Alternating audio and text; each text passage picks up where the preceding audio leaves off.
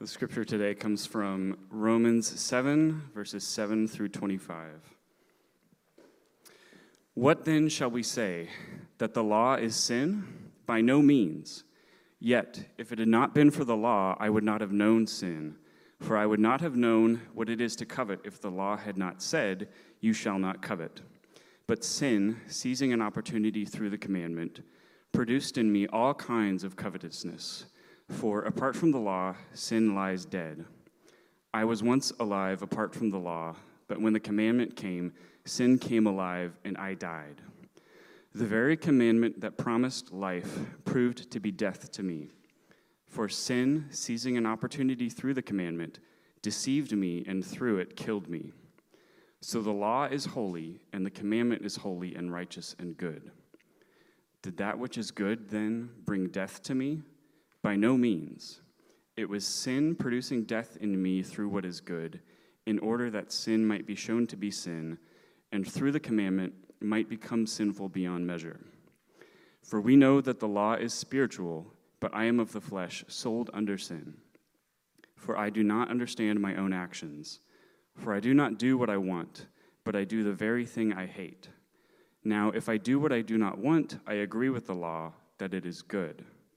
So now it is no longer I who do it, but sin that dwells within me. For I know that nothing good dwells in me, that is, in my flesh. For I have the desire to do what is right, but not the ability to carry it out. For I do not do the good I want, but the evil I do not want is what I keep on doing. Now, if I do what I do not want, it is no longer I who do it, but sin that dwells within me. So I find it to be a law that when I want to do right, evil lies close at hand. For I delight in the law of God in my inner being, but I see in my members another law waging war against the law of my mind and making me captive to the law of sin that dwells in my members. Wretched man that I am, who will deliver me from this body of death? Thanks be to God through Jesus Christ our Lord.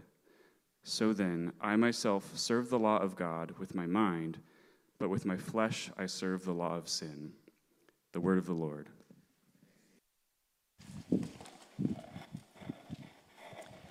Well, good morning, Trinity. Good morning, good morning. I saw this uh, psych website that listed what they found to be the most common struggles people have. And on that list, I mean, there were a bunch, but they mentioned health, mental health, work, workplace issues, emptiness, failure. I don't know if you relate with any of those, but struggle by definition, struggle's hard. These are hard things. I mentioned struggle because um, that's what this message is about. We are going to see Paul struggle in the passage, and we are going to struggle with the passage it's all just hard stuff. So I'm saying we're getting on the wrestling mat today. It's not going to be comfortable. You know, be prepared to do a little work and, uh, and struggling. Well, Paul's been teaching us that we are, uh, that being under grace does not give us permission to sin. There's been a regime change. We've transferred to a new kingdom. And then he was saying that we are now to live in the new way of the Spirit not the old way of the law. But before Paul goes on to life in the Spirit, Romans 8, he takes a little detour to address this question, verse 7 Is the law sin? Sorry, I'm getting some uh, feedback here. I don't know how it sounds over there. Is the law sin? And then in verse 13, is the law death? Where is this question coming from? Well, Paul's been saying some pretty harsh things about the law. We're going to look at a few verses here. Romans 4 For the law brings wrath, but where there is no law, there is no transgression. Chapter 5 Now the law came in to increase the trespass. Uh, chapter 7 For while we were living in the flesh, our sinful passions, aroused by the law, were at work in our members to bear fruit for death.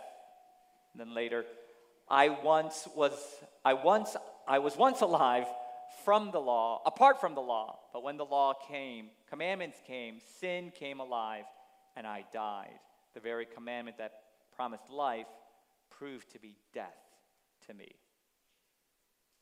Last time we mentioned that for the Jews, the law was God's good and gracious gift for his beloved and chosen people. The Jews saw the law as the solution. But Paul seems to be suggesting no, the law is part of the problem. And to them, it seems like Paul's kind of dissing on the law. Our good, holy, sacred law. Paul's kind of trampling on the law. Maybe some suggested, maybe Paul thinks the law is sin, which is why Paul addresses the question directly here in this passage Is the law sin? And Paul's clear, emphatic answer is no, by no means. No way. Of course not. And then, if you look at the passage, Paul explicitly affirms that the law is good. Notice verse 12. So the law is holy, and the commandment is holy and righteous and good. 14. For we know that the law is spiritual. Verse 16. I agree with the law that it is good. Is the law sin? Paul says, no, absolutely not. No, the law is holy and righteous and spiritual and good. But admittedly, it's kind of confusing. How does Paul say all these things about how problematic the law is while also saying the law is good and spiritual and holy? Well, the problem is what we will call indwelling sin. Notice verse 17.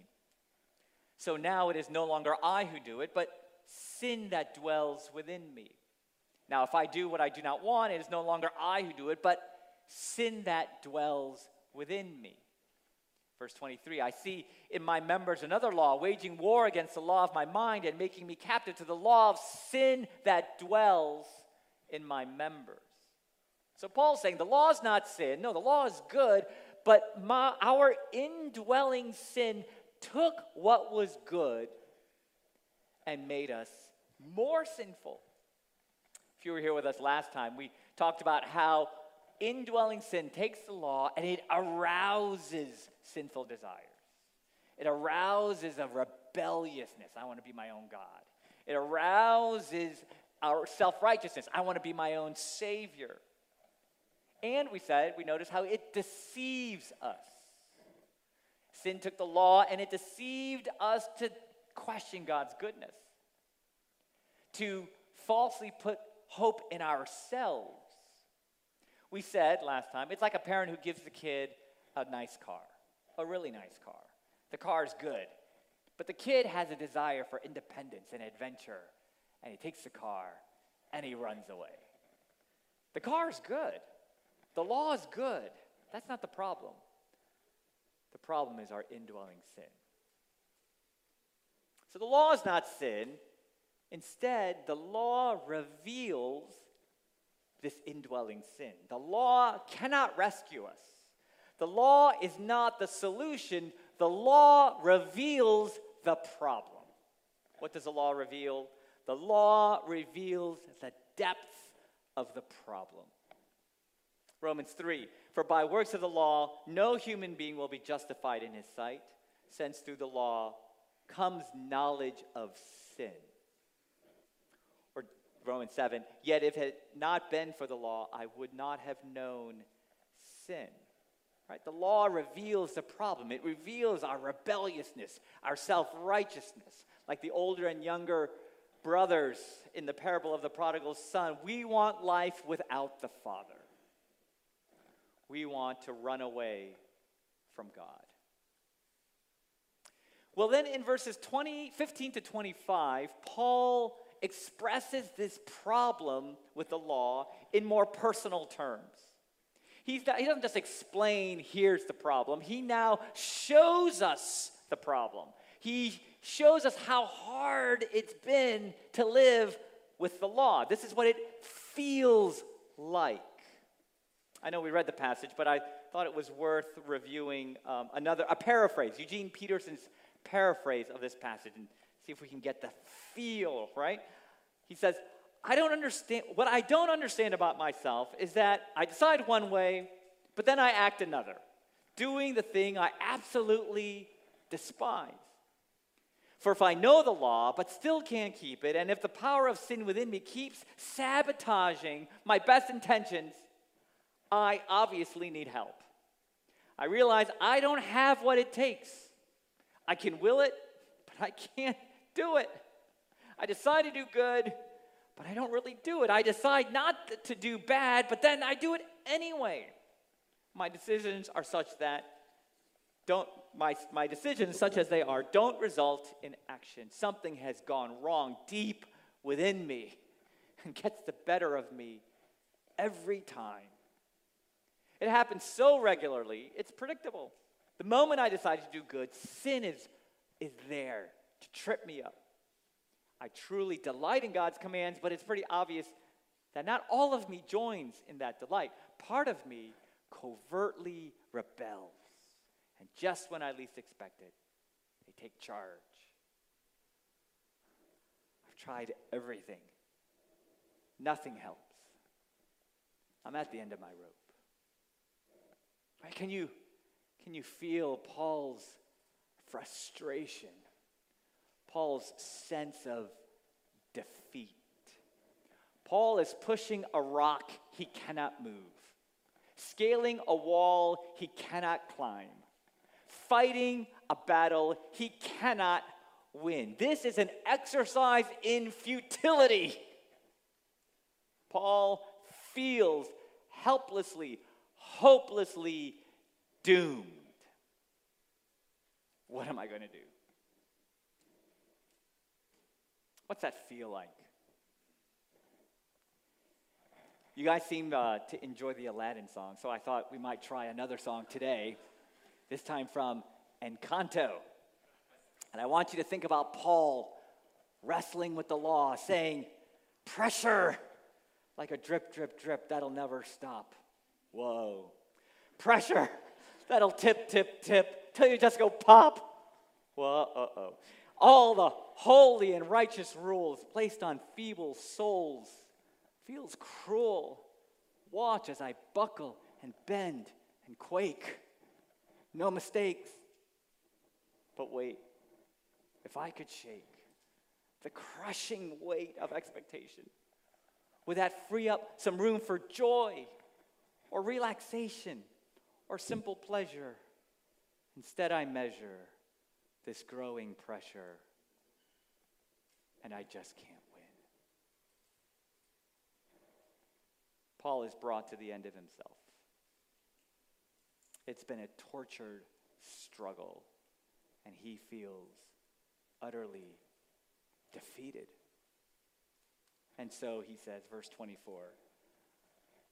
Wretched man that I am, who will deliver me from this body of death? I can't, I can't do it. Somebody's got to come and rescue me. I am, I can't win. I think we need to be more convinced of how deep and wide how ugly and evil, how powerful and enslaving our sin is. I think of the prayer of the tax collector who wouldn't look up to heaven but would beat his breast, saying, God, have mercy on me, a sinner. I think of David after being confronted about Bathsheba, saying, A broken and contrite heart, O God, you will not despise. In 1 Timothy, Paul calls himself the chief of sinners. Do we see the depth of our sin? Are we convicted? Are we broken by our sin? I think it's a challenging and appropriate word for us because I think in our society, we take sin rather lightly. Better to be authentic, sinful though it may be. I think the church, perhaps in the name of grace, doesn't take sin that seriously either. We don't like to talk about how deeply, thoroughly, comprehensively, insidiously sinful we are. As I mentioned last time, I, I struggle with this. I, I, think I'm a good person, better than average, right side of the bell curve. You know, like, come on, right? I am good at justifying, excusing, ignoring, and minimizing my sin. But what if we were convicted and broken by our sinfulness? What if we saw ourselves as wretched? I remember this dating couple having some troubles.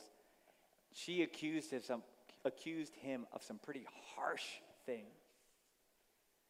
And his response was so striking. He said, um, You know, that's not even the worst of it. If she only knew, I'm actually a lot more sinful than she even realizes.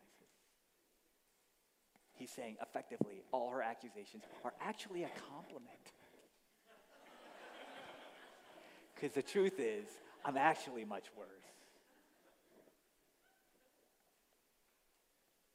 Tim Keller said, We only fully grasp the gospel when we understand, as Paul did, that we are the worst sinners we know.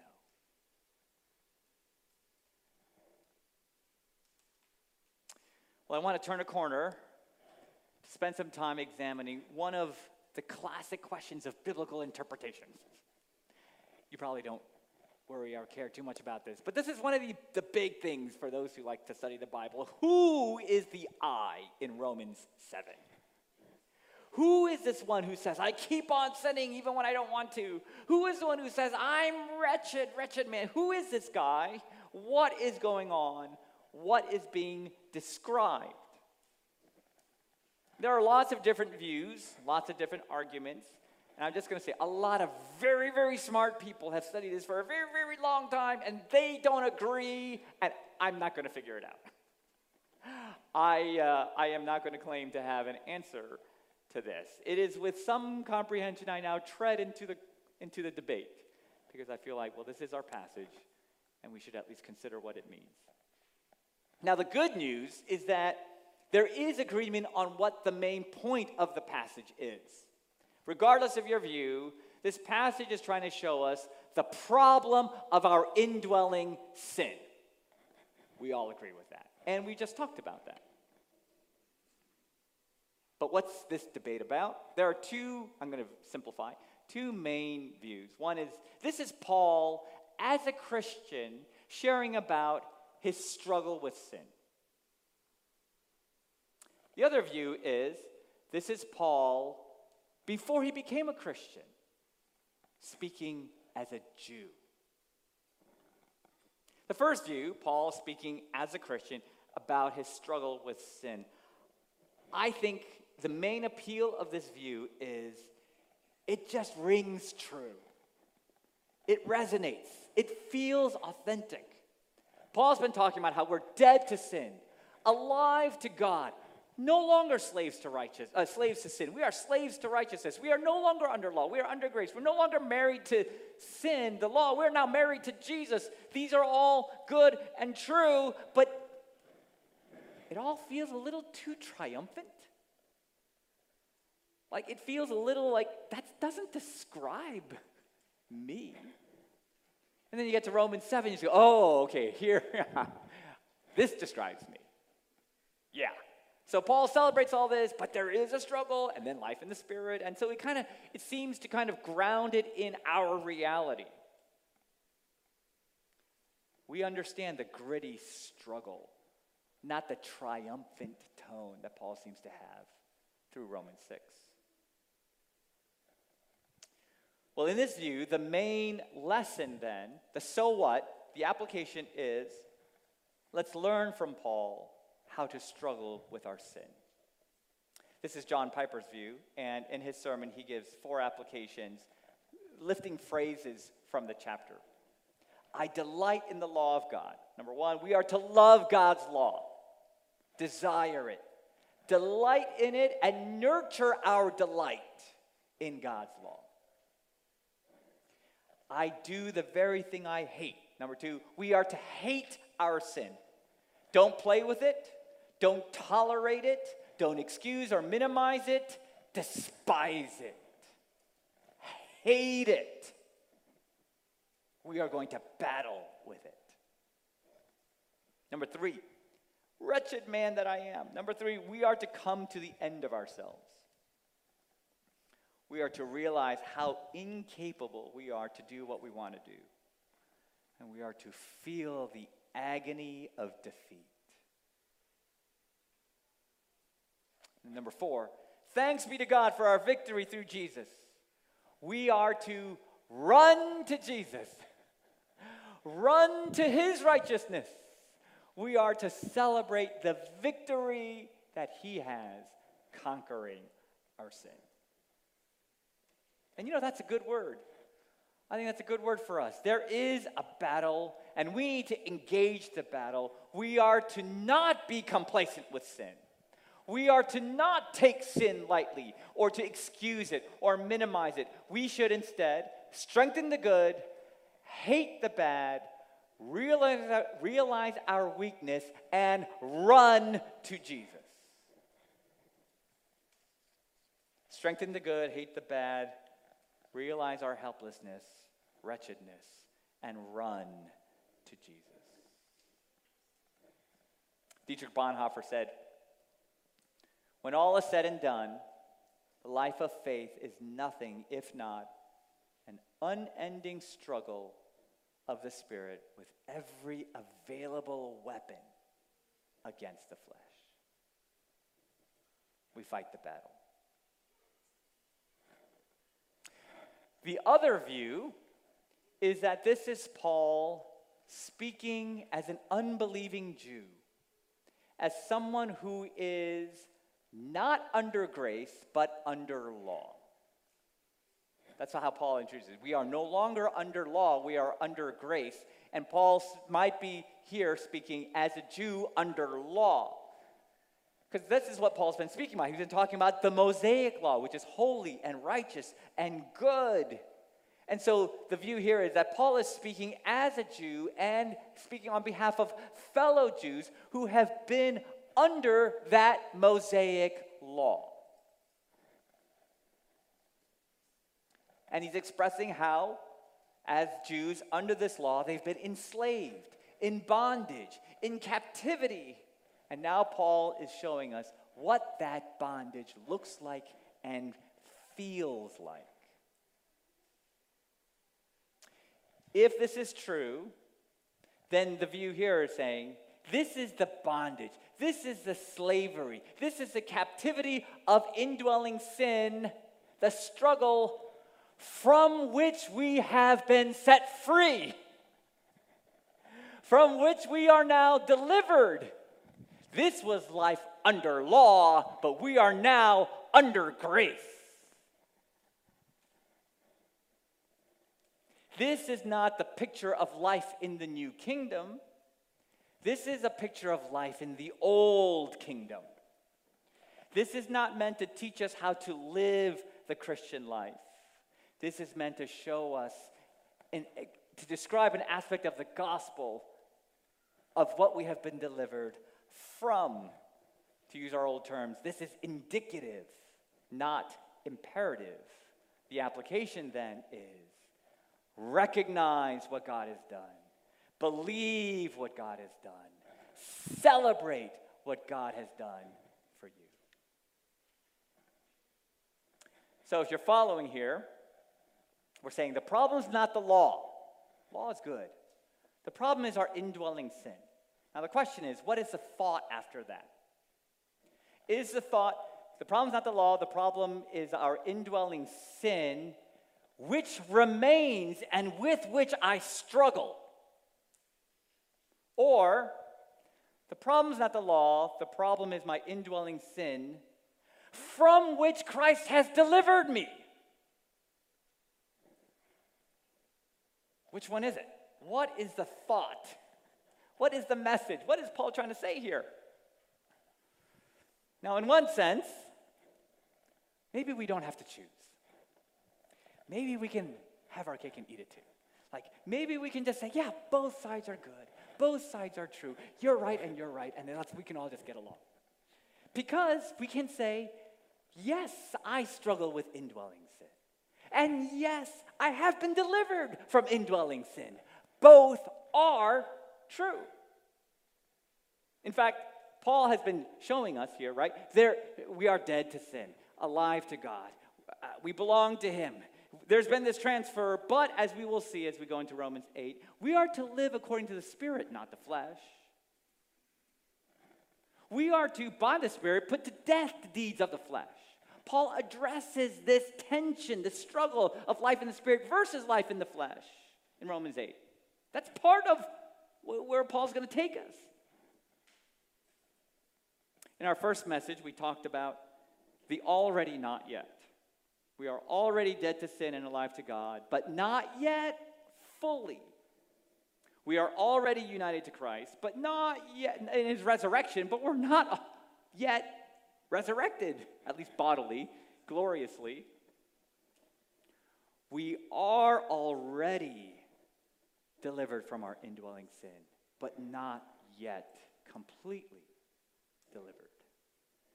What I'm trying to say is, even within the context of Romans 6 to 8, we can affirm both are true. That Paul actually is saying both of those messages. That they are part of this, our, our lives as Christians. So maybe we don't have to choose. What do you think? Or, or we might say, but that's avoiding the question. Because the question is, what is Paul trying to say and teach us here? Though both may be true, what is Paul trying to tell us in this passage? Because I'm going to suggest Paul is not in code trying to say two things at once.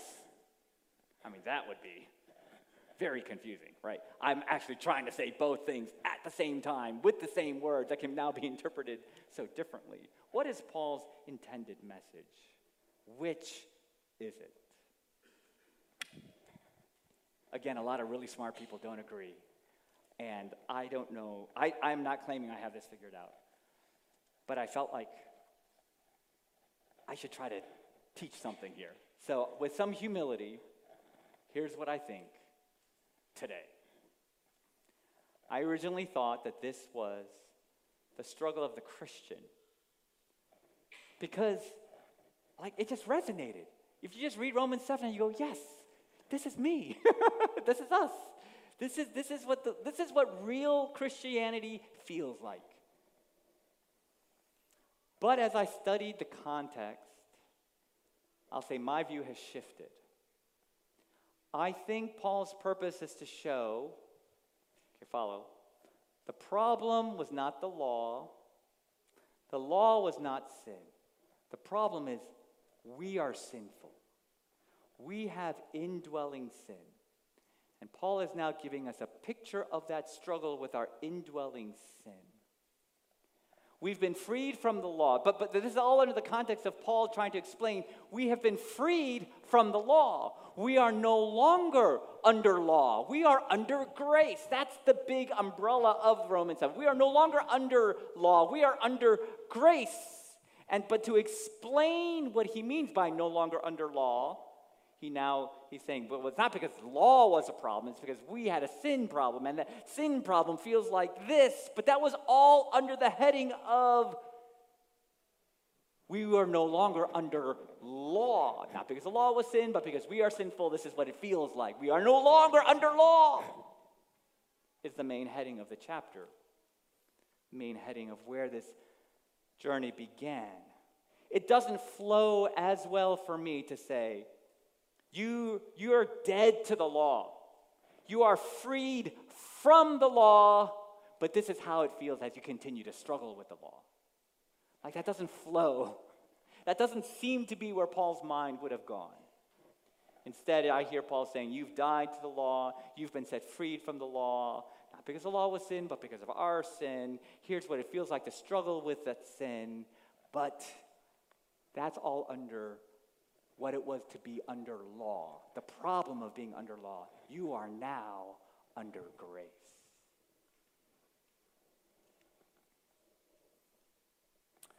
Some of you are probably very confused. I'm going to confuse you just a little bit more. So, what are we to do? If you just said, Paul, what do you want me to do? Just, just, just, what's the apple? What's the point? What's the point? Well, okay, so now I'm going to go back. I think Paul only intended one message. I don't think he's saying two things at the same time. But I think we can still benefit from both views and have both applications. In fact, I'm going to now propose we take both applications. Even though I just try to argue, you really should have just one view. But let me, let me, let me explain. I think we should do both. I think my application for us today is let us do battle with indwelling sin. Let us not be complacent.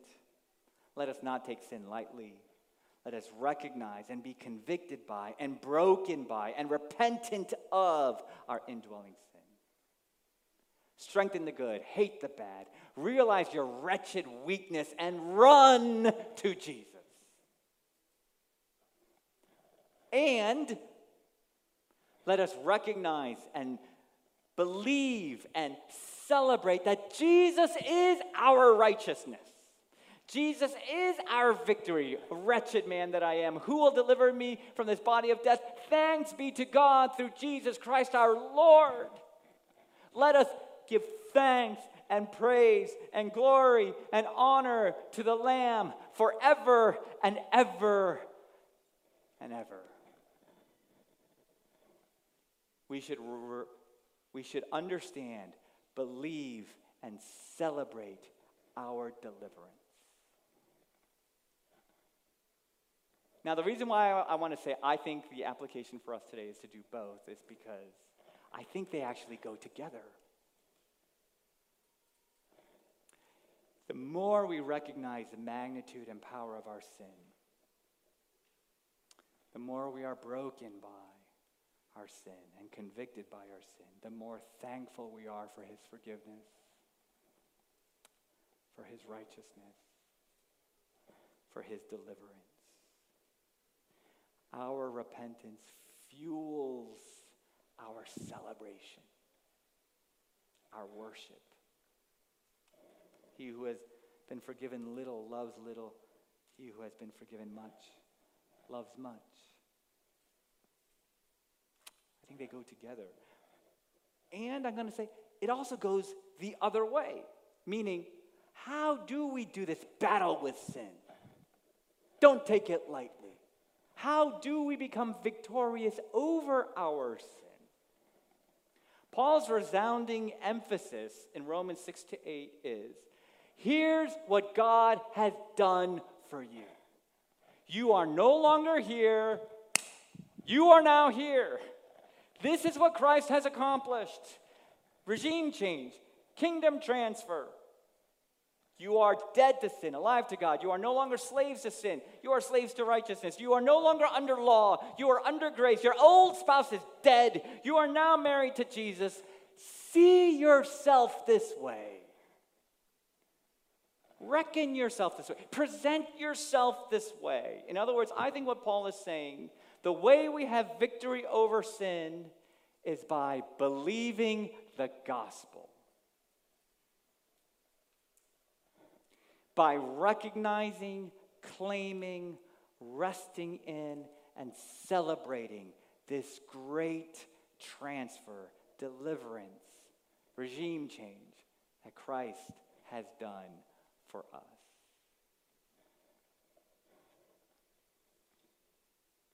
I think that's how we fight our sin. It's not by our own strength. Wretched people that we are, that is an exercise in futility. It is by resting in, hoping in, seeing ourselves in you in light of what Christ has done for us. I want to point out that this is what you, we actually do each week as part of our liturgy. We confess our sin and we celebrate the assurance of our forgiveness. Let that liturgy shape our lives. As we close, I want to invite you and I want to lead us in a time of prayer. As we try to do these things, repent of our sin, and recognize and rest in what He's done for us. So, pray with me.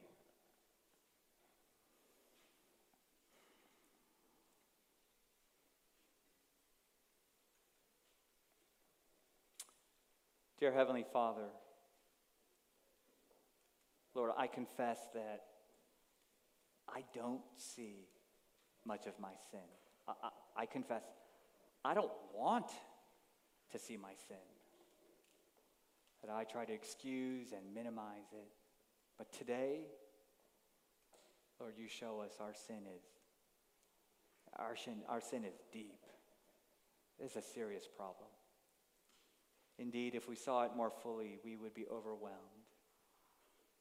We would be crushed. We would be defeated. Lord, we fall so short of your law. We do not love you with our whole hearts and minds and strength, Lord. We do not love our neighbors as ourselves. Lord, we confess our hearts are, are, are quite small to you to others. We confess a deep selfishness and self centeredness. Lord, we repent of our rebelliousness, our desire to have our own way, to be our own God, to do as we please. Lord, we repent of our self righteousness, how we're always on our own self salvation project, trying to make something of ourselves make ourselves righteous. We repent of our sense of entitlement, thinking that we've earned something, that we deserve something. Lord, we repent of boasting and criticalness, envy, materialism, laziness, and complacency, and resentment, and hatred. And Lord, Lord, what can we do? No matter how hard we try, we cannot follow your law. And we certainly can't change our hearts to be loving and joyful and peaceful. Lord, we confess we are wretched and helpless sinners. Lord, have mercy. On us. But Lord, we also recognize that you have delivered us from slavery. You have delivered us from captivity, from death. Sin is no longer our master. We are dead to sin, and sin is dead to us.